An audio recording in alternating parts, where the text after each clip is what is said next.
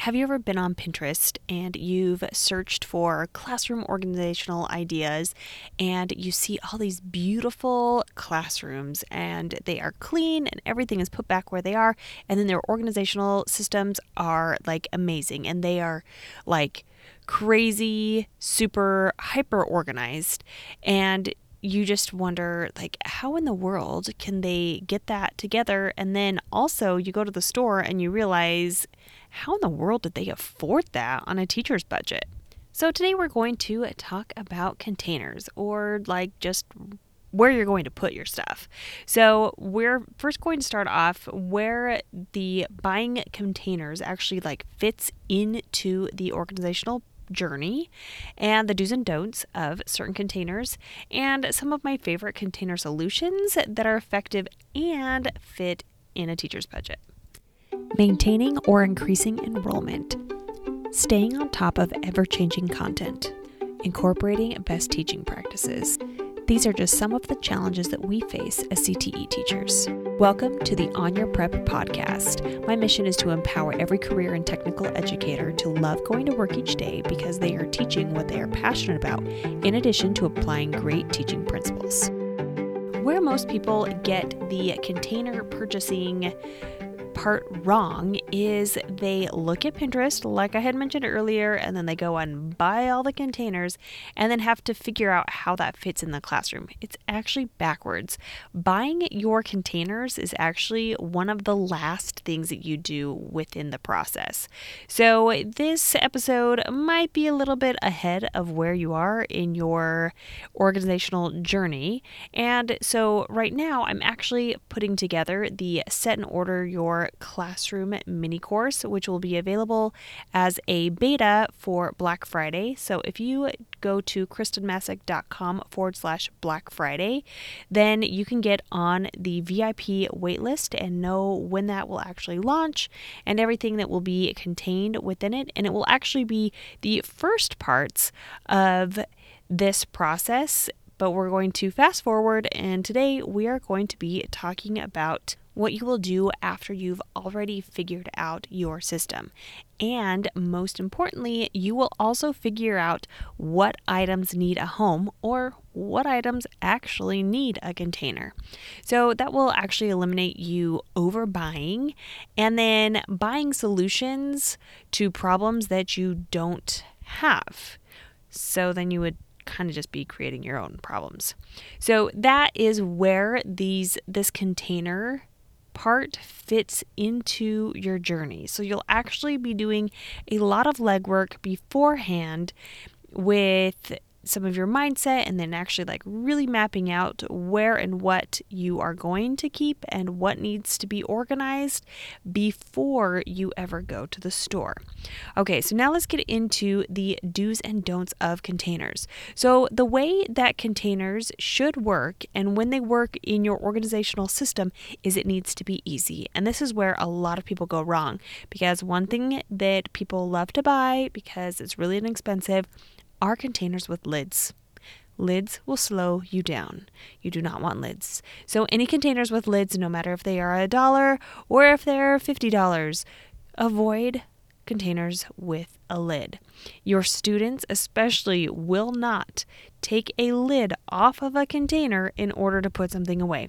They need something that they can easily throw, drop, whatever into that container. That is how you're going to stay organized. And it's going to be for you too. So even think about the things that you currently have in your classroom. I used to have those like huge, like 30 gallon, like big Sterilite buckets that I could stack up, and I never got into them. And it was such a hassle to like climb up and get them down. I had no idea what was in them.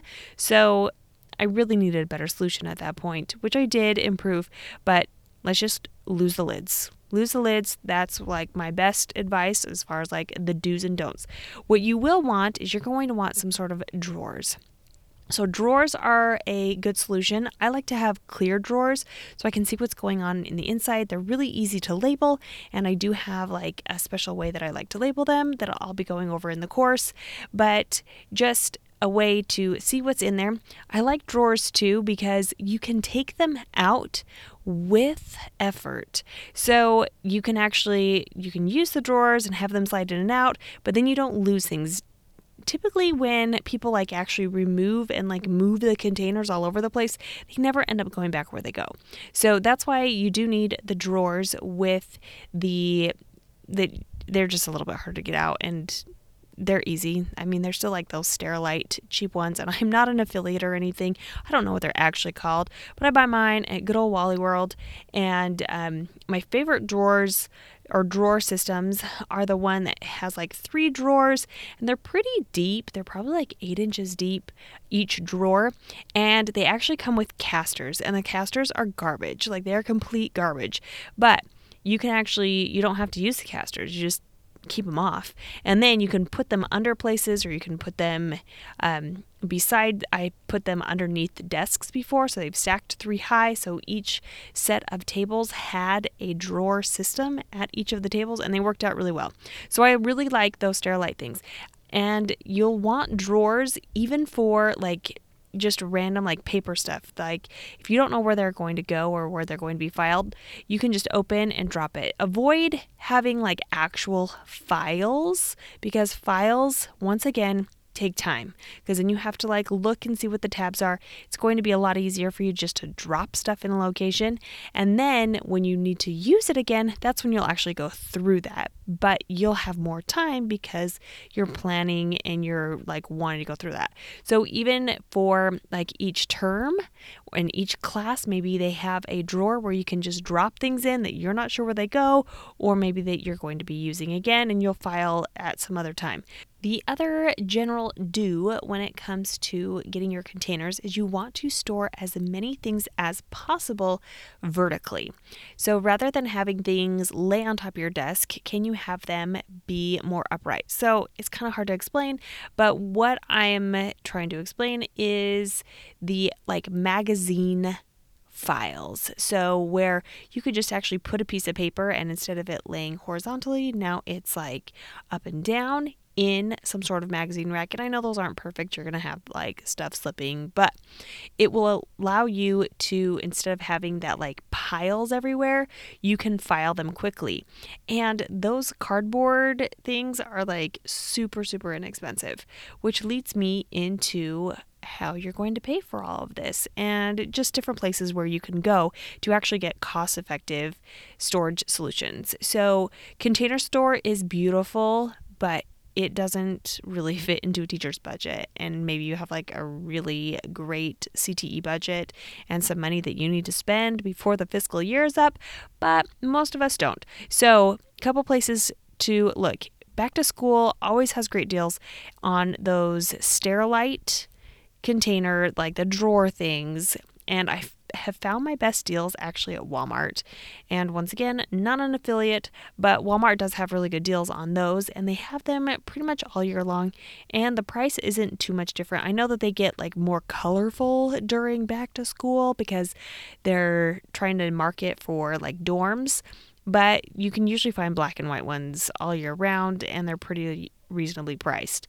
Um, crates, like the milk crates that are once again plastic, those are also usually for sale about back to school time in different colors, but you can always find black and white ones, and they are less money once again at Walmart than at like any other office supply stores. I also like going to like dollar stores like Dollar Tree, Dollar General, like any of those because you can find really simple like open plastic bins and baskets for a dollar. And if they break, they break. They're not durable, but they don't really need to be durable because they're just holding small supplies, but yet they have that open top and just super simple for kids to put things back where they go. So that's another one of my favorite places is just go like the Dollar Tree, something like that. Um, the other place is IKEA has some more expensive ones, but then they also have some solutions that are less money and like they have the cardboard magazine files for really reasonable prices and you can find those other places as well but that's been one place where i have found nice like white ones that aren't like too distracting but I do like the cardboard ones are less than the plastic ones, but the plastic ones are good too, and you can usually find those at office supply stores. Finally, I wanted to tell you about a little bonus tip that I didn't realize was so significant until recently, until I've been around a lot of like elementary teachers, is to use hooks like command hooks. And they use those things like they are going out of style and they hang things up all over the place. So they've got your instructions that may be in one of those plastic page protectors, and they've got it hanging from a hook. So in any of their lab areas, each space has that hanging on a hook. You can also have the pencil bags, and obviously you don't have to put pencils in them, but you could have like individual supplies in there, once again, hanging from hooks hanging at their desks, hanging at places where students are going to be using them frequently. So, just those are some things that don't cost a lot of money and that will save you some time and some money. So, as a review, we went over where this container part actually fits into your organizational journey. And it's not at the beginning, but it's actually closer to the end. So I'm giving you a little bit of a head start here, but you've got some work to do if you really want to get organized and get some systems in place. And then we talked about the do's and don'ts of containers. Remember, lose those lids. And finally, the my favorite containers that I've liked or storage solutions and where you can get them at the best prices. If you are wanting to get started on your organizational and your system journey so that you can have an organized teacher space, classroom, lab, shop, whatever, then please join us for the Set and Order Your Classroom mini course. And the pre orders will go on sale during Black Friday, but the actual course is going to be launching on December 15th. So join us over at kristenmassick.com forward slash Black Friday. Until next week.